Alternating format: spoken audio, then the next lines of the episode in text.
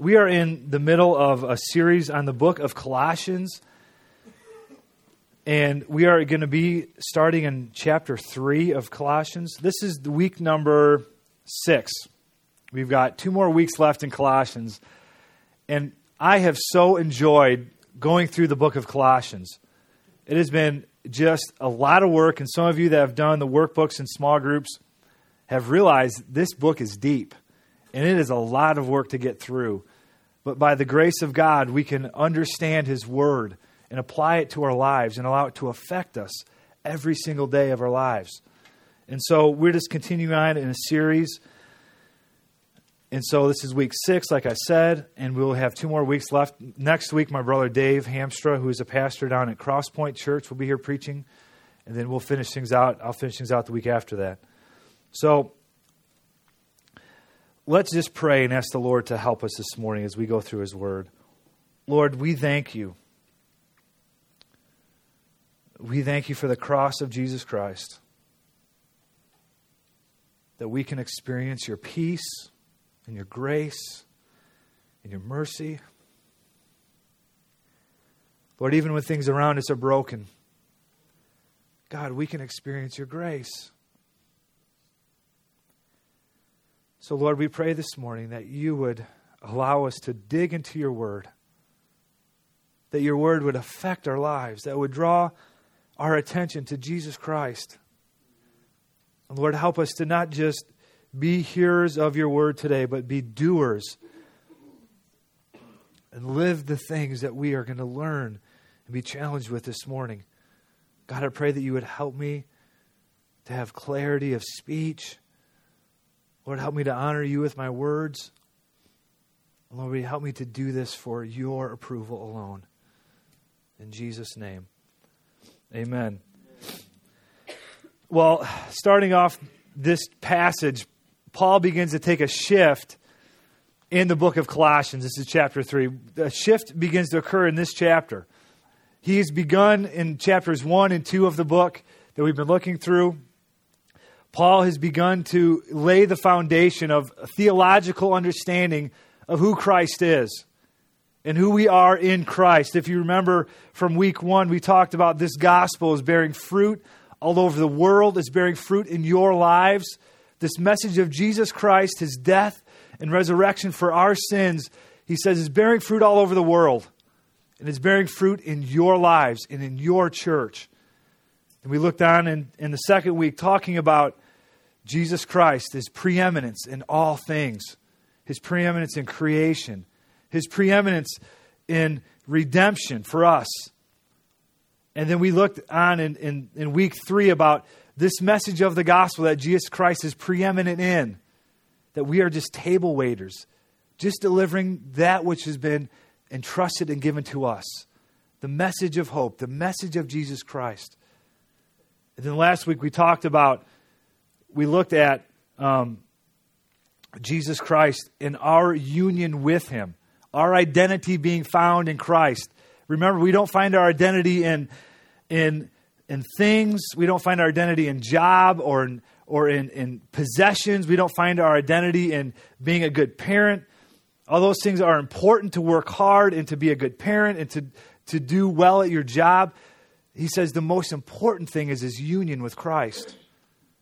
And so he's, he begins to, to look at what is the implications for this union with Christ. This, this how we have been united with Christ, not only in his, his death, but in his, his burial and resurrection, and how we are raised to new life in Jesus Christ. And so this week, what Paul does is he begins to transfer kind of this understanding of these past couple of chapters in the book and saying, okay, now that you know what you know, here's what you need to do to live according to the things that you believe.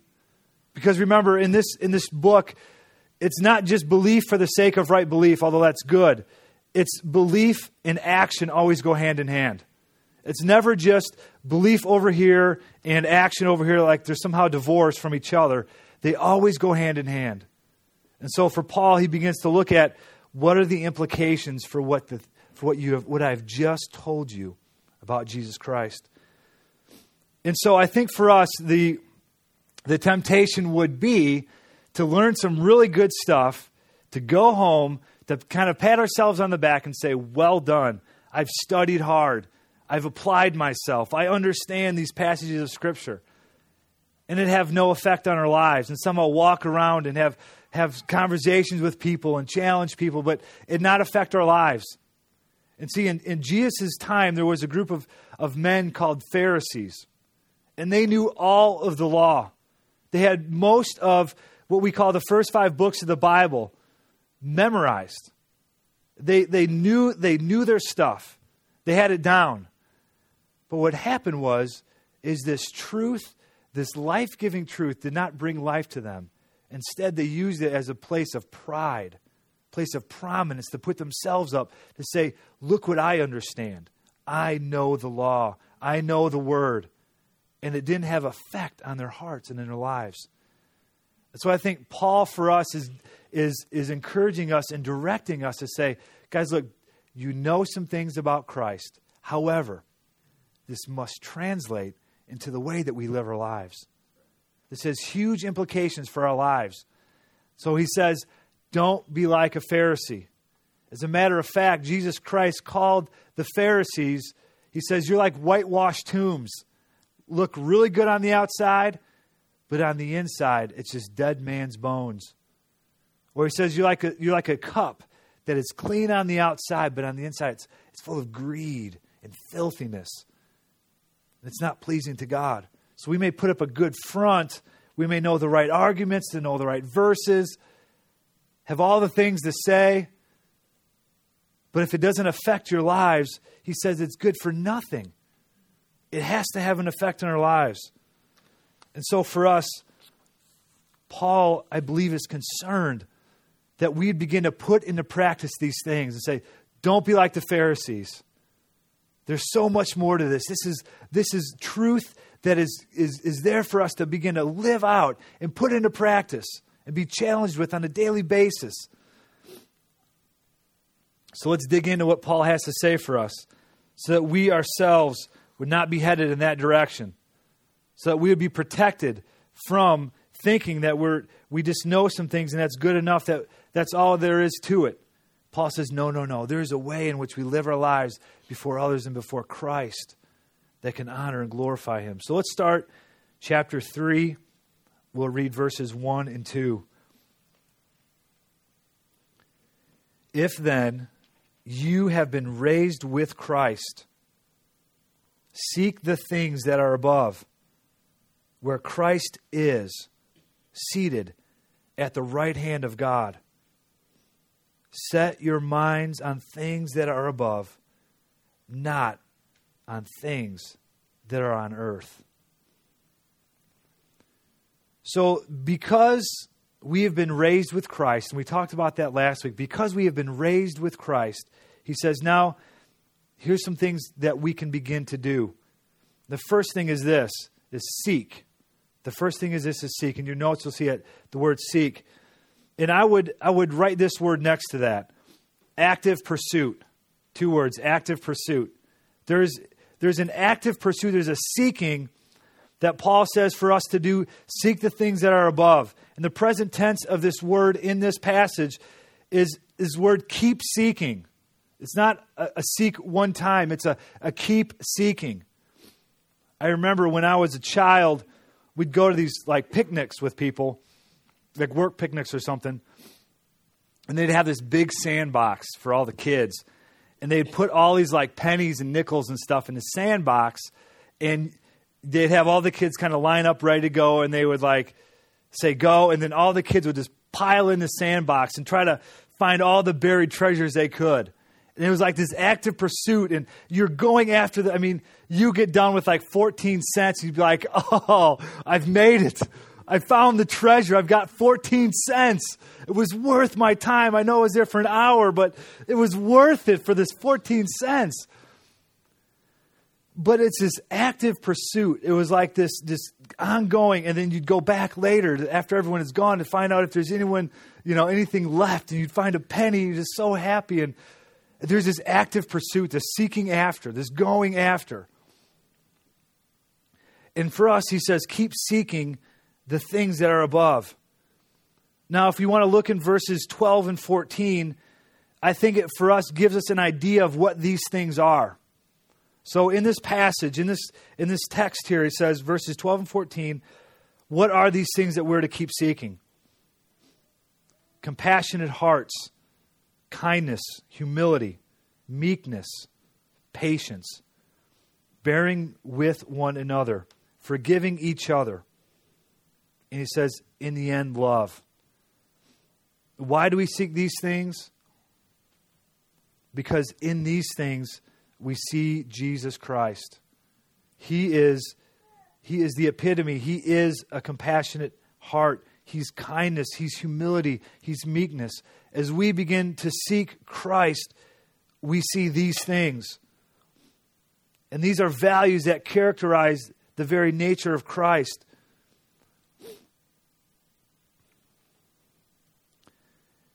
And so, if you want to get to know who Christ is and to understand his character, we look at these things because these things characterize Christ. I think of Michelle, she's got a photography business. And so I know Michelle as a friend, as, as a, she's my wife, as a mother, as, as uh, just, you know, caring for people. I know all these things about Michelle but there's this area of her life, this photography thing, that I don't go with her on photo shoots because I'm usually watching the kids. So there's this area of her life that I want to get to know. I want to see what she's like in this area. I want to see what she's like on a photo shoot and the way she talks to people, interacts with kids, and, and encourages brides and, and grooms and all these different things that she has interactions with. And so for us, as we look into the Word of God, we begin to see Jesus Christ in a fuller sense. And so the Word of God for us is so important because it's in the Word that we see Christ interacting for the poor, caring for the poor, the sick, healing the blind, loving people, reaching out to those who've been rejected. We see this we see these in Christ Jesus, caring for the widowed, the orphaned.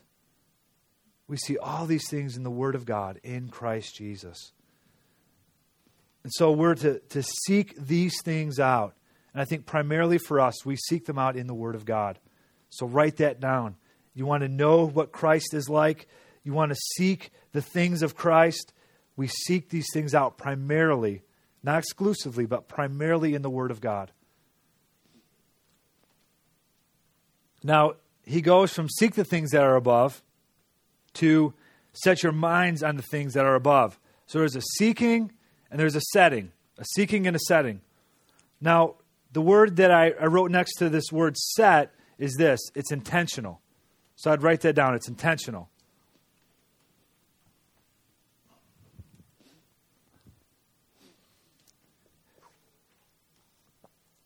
When I when we first purchased our house,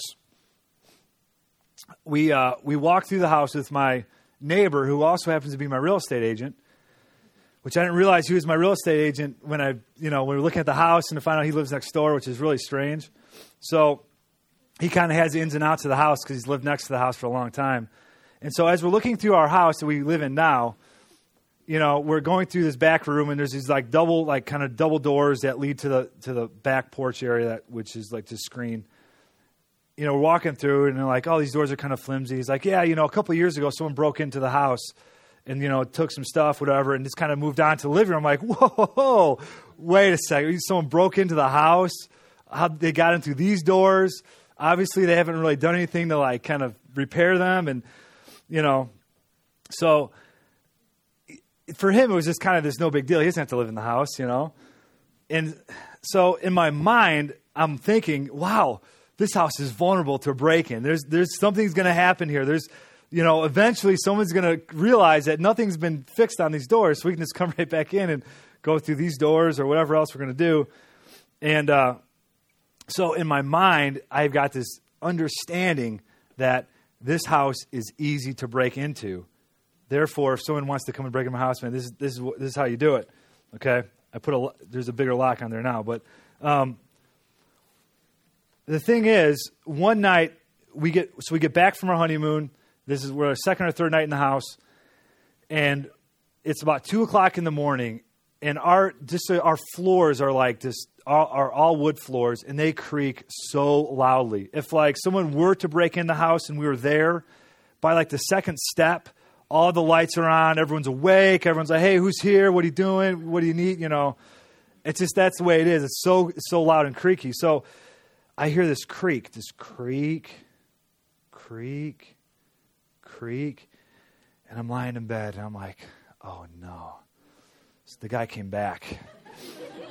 and we're here, and I don't have any weapons near me. I'm gonna have to like, I'm gonna have to get this guy. I'm gonna protect my wife. I'm doing my husband duty. This is what like we're married. This is what husbands do. If I got, if I'm killed, I'm you know it's, it's the line of duty kind of thing. So, so I remember how my heart is pounding, and and so I get out of bed, and I'm like Michelle, just you know get ready on the phone. If you hear me screaming, just, you know, call 911. I'm being assaulted by someone. Um, so I get out of bed and I'm just, I'm, man, my heart's, I'm ready to fight someone, to take him down. And as I walk past the bathroom, I realize that the faucet's dripping, and that was making all the noise. But the thing was, and I, I such an idiot. I go, yeah, it's just the faucet. You didn't, you know, shut it off. I'm sure it was you, not me. But um, but here's the thing because my mind was already set on this understanding of the house being easily to be broken into, therefore, when something came up that allowed me to even give the slightest thought of the house being broken, I immediately assumed that's what the case was. So my heart or my mind was already set on this understanding of this is the way things are. And so when this so when this noise happens, it's a break-in. It's not a leaky faucet. It's not the furnace turning on. It's it, it's it's immediately it's a break-in. Someone's in the house, and I got to go to I got to go fight someone. All right. But here's the thing for us: when we set our minds on believing the truth about God, we intentionally incline ourselves to resist what is not true. So when we begin to set ourselves and our minds upon Jesus Christ, upon who He is, we incline ourselves to the truth about who He is.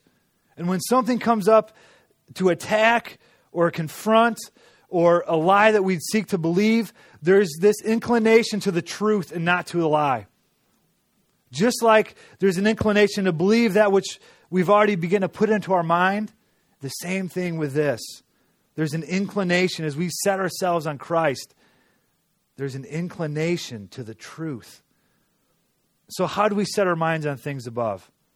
How can we intentionally set our minds on things above? Colossians 3:16, we're going to jump down kind of to the end of the text here. It gives a couple things for us to consider. Colossians 3:16 says this.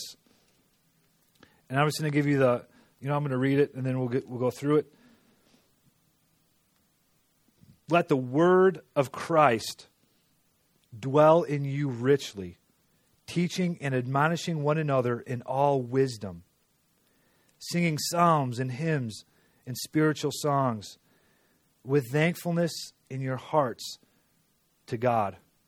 So there's it gives us four things for us to consider how we begin to set our minds on things above. Let the word of Christ dwell in us. At Mercy Hill, home groups or life share groups are so vitally important. It's an opportunity for us to come together, to intentionally begin to talk about with one another what is God saying? What does the Word of God say? What, is, what have we been studying? What have you been challenged with? How are you applying this to your life? What are the things that, that, that you have learned that I can learn from you and you can learn from me? So there's this Word of God that we can begin to help one another to dwell on. And that's why it's so important. If you are not part of a life share group, you t- we need to get involved in life share. You need to get involved in life share. This is so important. So, I don't know if we've got signups afterwards, but um, if if you have any question about life share, come see me or see Tom. We will help you in, in looking for a life share group. But this is where we intentionally look at the Word of God together. Number two is this teaching and admonishing. There's an opportunity. We, we believe that Sunday morning is, is a high priority for us because it is an opportunity for us to hear the Word of God proclaimed. There's this aspect of the Word of God being proclaimed to us on a Sunday morning, unlike any other morning of the week. And so we make Sunday mornings a priority at Mercy Hill. We, we value Sunday mornings. We invest our time into Sunday mornings. We appreciate Sunday mornings because the very reason that we, be, we intentionally set our minds on things above by the teaching of the Word of God. And so we value the Word of God and the, the proclaimed Word of God on Sunday mornings. Number three is singing psalms and hymns. Adam Kern leads the worship team songs that set our attention not on ourselves, but on the Lord. We begin to set our minds on things above as we begin to sing, proclaim to God and to one another who God is, what God has done, how we've been redeemed. These things re emphasize and intentionally help us to set our minds on things above. And number four is this thankfulness in our hearts. I can really think of fewer ways that we can really fully express our thankfulness to God than in the partaking of communion together as a, as a body of believers. It is a time for us to come to the Lord with thankful hearts that we have been welcomed back to Him again. That no matter what happened that week, no matter the things you saw or did or said, it is for us an opportunity to go back to the Lord and say, Lord, forgive me and now to be welcomed back into fellowship with Him again. What an incredible opportunity we have every Sunday morning.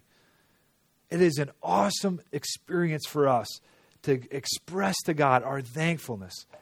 As we take the bread and drink the juice, it is, it is an expression, Lord Jesus, thank you for what you've done. The reason I have fellowship with you isn't because of what I have done, it's because of what Christ Jesus has done for us. So it is an opportunity for us to express thankfulness to God and to return back to Him again to receive grace and mercy for the weak. Now, Paul looks and says, So seek and set. How is this possible? Let's look at verses 3 and 4. He says this This is how these things are possible. For you have died, and your life is hidden with Christ in God. When Christ, who is your life, appears, then you also will appear with him in glory. And we talked about this last week. We have been identified in Christ Jesus. When we believe that his death on the cross was for our sins and his resurrection was for new life, God says He does something in the inside of us. And He identifies us with Christ Jesus. There's this identification with Christ, His union with Christ. And as I was reading this passage, I thought, man, this book, I feel like every passage in this in this book that we've looked at comes keeps it keeps coming back to this truth of Jesus Christ and his death and resurrection it, it just every every single week. I think I don't know if you've noticed it or not, but it keeps coming back to this truth. Paul keeps putting our attention back on this truth that we can't escape this. Everything that we are, every our understanding of all of the Word of God, of who we are, of what He has done, it all comes back. It keeps coming back to this truth. This truth of the of, of the gospel of Jesus Christ, the good news of Christ. It is keeps coming back to this. And so as we look at some of the things that we that he says, hey, put off these things, put on these things, it's rooted in what has happened in us because of Jesus Christ. So as we look at as we move on to look at the rest of this of this text, it is not it's not self-help, it's not pull yourself up by the bootstraps, it's not try to get work up enough strength to do this. What we're going to talk about next is rooted in this truth, in this union with Christ in this life that we have in Christ Jesus. So we have to keep in mind this is not self help. It's not Christian self help at all. It's a complete denial of self and clinging to Jesus Christ, saying, Lord, you are my everything. And apart from you, I have nothing. You are my portion. Okay, so let's look. Let's look at verses 5 through 11.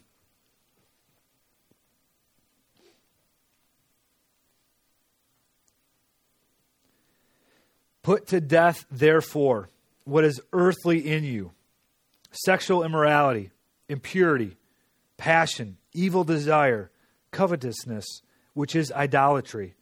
On account of these, the wrath of God is coming.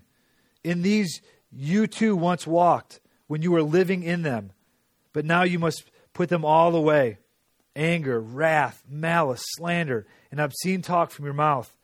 Do not lie to one another, seeing that you have put off the old self with its practices and have put on the new self, which is being renewed in the knowledge after the image of its creator. Here there is not Greek or Jew, circumcised and uncircumcised, barbarian, Scythian, slave, free, but Christ is all and in all. So he says, Put to death what is earthly in you. Put to death. These are strong words. This isn't like, hey, not a good idea. He says, No, no, no. Put to death. There's some things that are in you that need to be put to death. I think just a couple ways to understand this. This is uh, just an understanding of what's called indwelling sin in our lives. Is this I have a Pontiac car, okay? So by the end of 2010, they're going to quit making Pontiac cars. They're going to shut down any Pontiac car plants. They're not going to make any more Pontiac cars. Well, here's the deal even though they shut down the plants, there's still Pontiac cars on the road. And there's going to be for some time. So even though the, plant, the thing that manufactured this, these cars is done, there's still cars running around the roads. And so I think for us sometimes, God has put to death the thing that the, the, the sin that was inside, the sin nature that was inside of us. He says, put that to death. But there's still sin that runs around in our lives. He says, you need to put this to death. You need to get rid of this. Or I think of um, this past week, we had a fire in our stove. Basically, in a matter of, of like five days, every major appliance in our kitchen either broke down or quit working. Um, and so we had a fire in our stove, which is just, you know, just it's an electrical fire, which is even worse, right? So there's a fire in our stove. We put the fire out, but yet a, even a day later, there's still this lingering smell of fire in the house. You can't just get fire smell just doesn't go away real quick.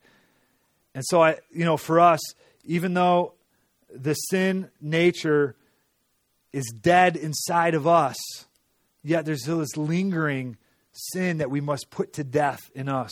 This indwelling sin that we must put to death. And so Paul, what he does is he breaks down these sins sexual immorality, impurity, passion, evil desire, and covetousness he breaks them down into two areas. First one is this is sensuality. The first four things describe sexual sin. And the thing for us is we may see in one night of television or movie, we may see more perversion and sexual immorality on TV in one night than our grandparents saw in a lifetime. It invades our lives it comes crashing in. If we're not we're not vigilant about this, man, it just comes rushing into our lives. It is everywhere. And we are surrounded by things that fill our minds and ultimately affect our actions. It does it all the time with the simplest things. So he has sensuality on one hand, and the next thing is covetousness. Covetousness is where always wanting more, whether pleasures or things. It's never being satisfied. There's always an out of control desire for more. I think what would probably typify this is materialism, okay? Now, how many of you went shopping on Friday or Saturday this week? Okay? So, I don't even need to talk about this. We don't have that problem at all. Um, next, no. It's not wrong to go shopping, it's not wrong to buy Christmas presents. But here's the thing this is the way that which we think. So, in America, we have this financial crisis happening right now and there's many reasons for this thing, and I'm not an economist, so I can't you know go into all the details. But this is just just an observation, okay? I think one of the reasons that we're in this financial crisis is because of greed. All right, there's an insatiable desire for more, for more things, bigger houses, more cars, whatever it is. It's insatiable desire for these things, and so America, our the way in which America is going to fix the problem, to fix the, the slumping economy, whatever else. Here's what we're going to do we're going to give tax rebates to people, all right? So that you'll have more money to spend later. It's not like, hey, there's we have a problem with greed, so we're gonna we're gonna confront the greed and and try to help everyone understand and be content with what they have. What we're gonna do is we're gonna give you more money to spend more money to get more things. And that's gonna fix the problem. And so that's our understanding of how things are gonna go. Paul's answer to this sensuality and materialism isn't tax rebates, more money, spend more, get more, and then you're kind of, you know, everything's going to work out. He says this put to death. Put to death. We sang the song today God is more than enough, more awesome than I know. And we can sing that song and all agree with it.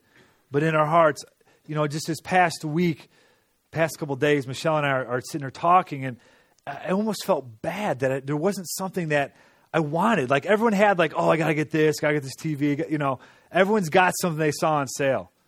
These plasma TVs at Walmart for six hundred bucks or whatever it is, and it's desire. And so in my own heart, I'm like, man, I feel kind of bad. There's really, I don't have, I want like a TV real bad, or you know, all these things, and you almost feel bad for not wanting something. But as we sing the song, God is more than enough. It's not bad to shop, to buy gifts, to buy presents, whatever it is, as long as it lines up with the Word of God and what God wants. But it's an understanding that God is more than enough. That we sing that song, we just don't say the words, we believe it, we live it. There's a, there's a quote that Ed Welch wrote, and it's this. In a preparation for his book called A Banquet in the Grave, Ed Welch said this there is a mean streak of authentic self control. Self control is not for the timid. When we want to grow in it, not only do we nurture an exuberance for Jesus Christ, we also demand of ourselves a hatred for sin. The only possible attitude toward out of control desire is a declaration of all out war. There is something about war that sharpens the senses. You hear a twig snap, or a rustling of the leaves, and you are in attack mode. Someone coughs, and you are ready to pull the trigger. Even after days of little or no, no sleep, war keeps us vigilant. There is a mean, violent streak in the true Christian life. But violence against whom or what? Not other people. It's a violence against all that all the impulses in us that would be violent to other people. It's a violence against all the impulses in our own selves that would make peace with our own sin and settle in with a peacetime mentality. It's a violence against all lust in ourselves and enslaving desires for food or caffeine or sugar or chocolate or alcohol or pornography or money or the praise of men and the approval of others or power or fame. It's a violence against the impulses in our own soul toward racism and sluggish indifference to injustice and poverty and abortion. Christianity is not a settle in and live at peace with this world the way it is kind of religion. If by the Spirit you will kill the deeds of your own body, you will live. Christianity is war on our own sinful impulses. And so, these things that, that Paul says, put to death, there is a declaration of war in us that we put these things to death that we go to war, we go to battle with these things. We don't just allow them to run rampant in our lives and think it's no big deal. He says, put these things to death. Now, in Colossians 3 6 through 11, he also talks about putting things away. He says, put to death these things, put, put other things away. And so, as a couple of these things he says put to death are more easily hidden, if you will, kind of more personal sins that you could think, yeah, I can kind of have these things going on and no one will know.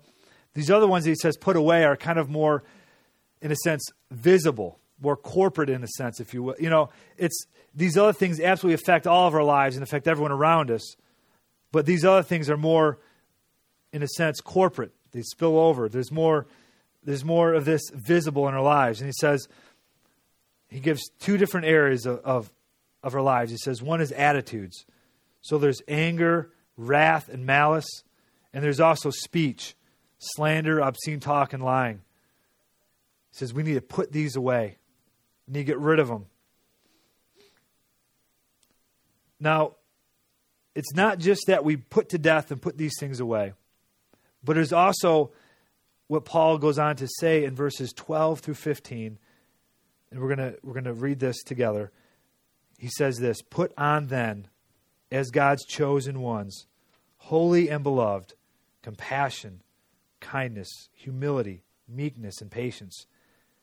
Bearing with one another. And if one has a complaint against another, forgive each other, as the Lord has forgiven you. So you must also forgive.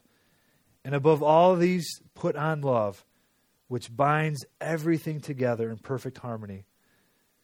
And let the peace of Christ rule in your hearts, to which indeed you were called in one body, and be thankful.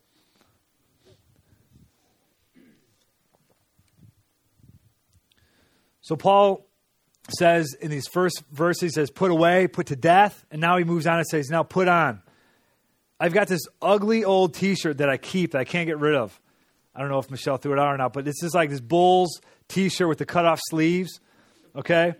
And it's ugly, and I wear it to, when I wear it to youth group functions, people would go to Michelle afterwards, like, man, why is your husband wearing this ugly shirt? I mean, it's just nasty. And so I'd be like, okay, look, I won't wear it anymore, but I'm just going to keep it over here off to the side, okay, just in case I need it sometime. I don't want to get rid of this thing. It's a Bulls shirt, and I love it, you know? But what would happen is, as soon as it would get really hot, I'd be like, well, I'm going to go back to the Bulls shirt because it's hot, and I don't want to wear a shirt with sleeves. It's more comfortable, you know? So what, what happens, though, is because I had nothing else to wear in its place, I would just then resort back to the thing which I had in the first place, okay? So it's ugly old bull shirt that I couldn't get rid of. And so, in the same way for us, Paul's saying, hey guys, look, you need to get rid of some of these things. However, if, you're, if they're not replaced with the right attitudes and the right thoughts and the right words, not replaced with the, with the things which we see in Christ Jesus, the moment we have an opportunity to resort back to the things we will, because there's nothing in its place to, for us to get a hold of. So there needs to be some other shirt that I go to. So I throw away the old, get a brand new shirt. So when the opportunity comes, man, I'm grabbing the new shirt. I'm not grabbing the old Bulls shirt. Okay? So this is what Paul says. He says, We put these things on. We not only get rid of and put to death these things, we put these things on. And so there's also in this, I kind of categorize these in two areas. One is personal and one is corporate. Personal being just more, more, although they affect everything, they're more or less in our own hearts, in our lives that we cultivate. So personally, he says this peace in the, the peace of Christ in our hearts, humility and meekness. And there's also a corporate that that we look at as well, and is this kindness, patience, bearing with one another, love, thankfulness. So we we put these things on. We begin to do these things.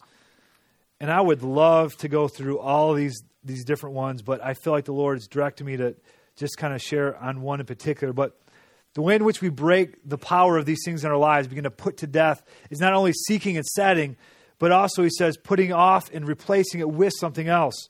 So we want to break the power of, of greed in our lives. We don't just trying to stop being greedy. He says this we break that by beginning to give, by beginning to be generous. You want to break the power of greed in your life? Begin to give away. So it's not just stopping being greedy, it's replacing it with generosity, contentment. So the power of pride. It's not just that we quit being prideful, it's that we get rid of the pride and begin to put on humility, considering others more important than ourselves. There's this replacement that we have. It also works this way as well. You're not a com- compassionate person. You know what? We begin to care for the poor, the broken. We're going to start um, distributing food through this church with Children's Hunger Fund. Within a matter of probably a month or two, we'll be able to have we'll be able to take food in from Children's Hunger Fund and distribute it out to people who are needy.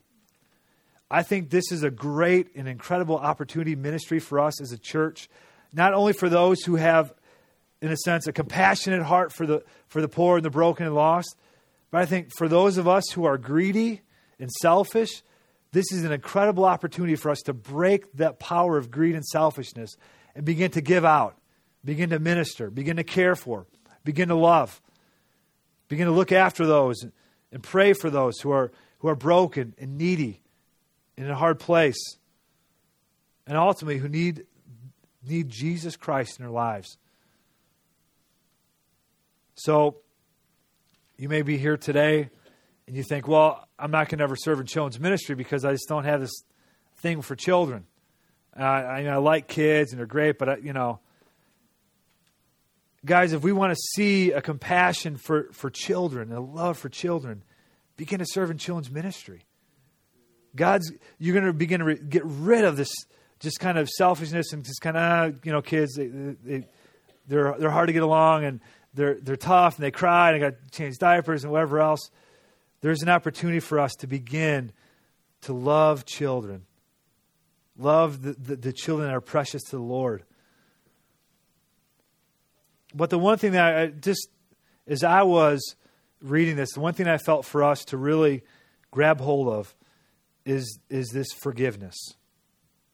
It's forgiveness. As I was praying for this church, I felt the Lord would direct us to really spend the rest of this message is looking at forgiveness. In the way that we look at forgiveness in this text, in this passage, is this. Forgiveness isn't based on if we're if we're if we're right in our you know if someone has wronged us we have got a right to not forgive them or whatever it is. But he says forgive each other as the lord has forgiven you so you must also forgive so we're given a commandment to forgive and we're given a standard for what that forgiveness looks like First, forgiveness is from God to us. I've got a quote in your sheet by Karl Barth. It says this Look once again to Jesus Christ in his death upon the cross. Look and try to understand that what he did and suffered, he did and suffered for you, for me, for us all. He carried our sin, our captivity, and our suffering. And he and he did not carry it in vain, he carried it away. So, first, forgiveness is from God to us, and forgiveness is second from us towards other people. It's based upon Jesus Christ forgiving us and what that looks like. I want to close with this story of forgiveness.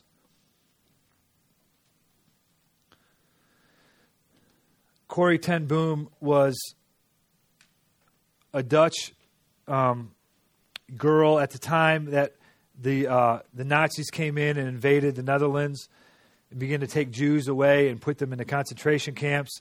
So Corrie's family began to house Jewish people in their basement, hide them from being taken away to concentration camps. And it, as she did that, they were eventually found out by the Nazis and they themselves were put into a concentration camp. And she writes this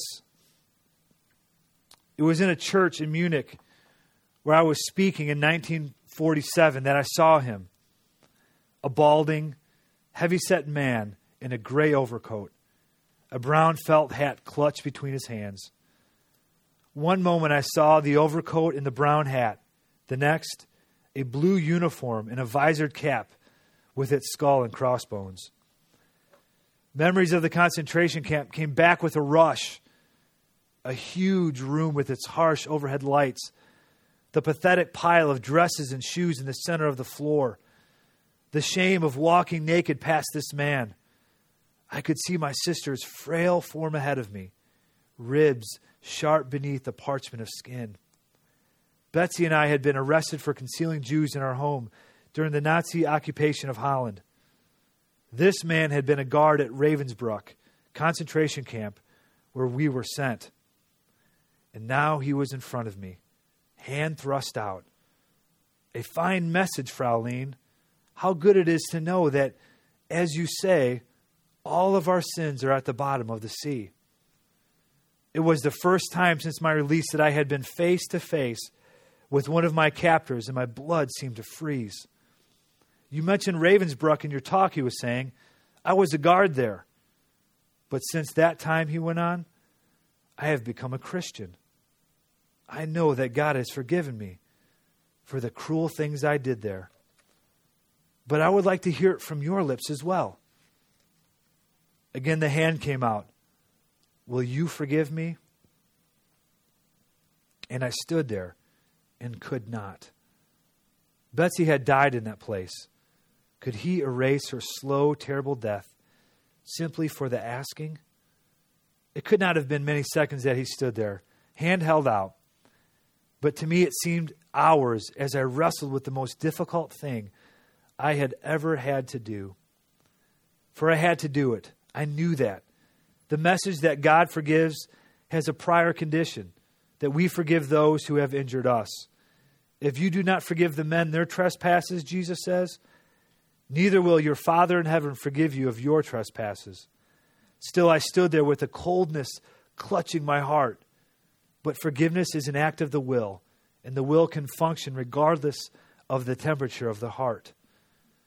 Jesus, please help me, I prayed silently. I can lift my hand. I can do that much. You supply the feeling. And so, woodenly, mechanically, I thrust my hand into the one outstretched to me. And as I did, an incredible thing took place. The current started in my shoulder, raced down my arm, sprang into our joined hands, and then this healing warmth seemed to flood my whole being, bringing tears to my eyes. I forgive you, brother, I cried with all my heart. For a long moment, we grasped each other's hands, the former guard and the former prisoner. I had never known God's love so intensely as I did then. And so we have an opportunity to experience God's love and mercy and forgiveness in our lives because of Jesus Christ. He calls us to not just be those who know the truth, begin to live it out. And so I want to ask you this as I close. Are you withholding forgiveness? Have you heard the truth of Jesus Christ, but yet in your heart are refusing to forgive those around you? Whether they have where they have legitimately hurt you, affected you, offended you, spoken against you, stabbed you in the back.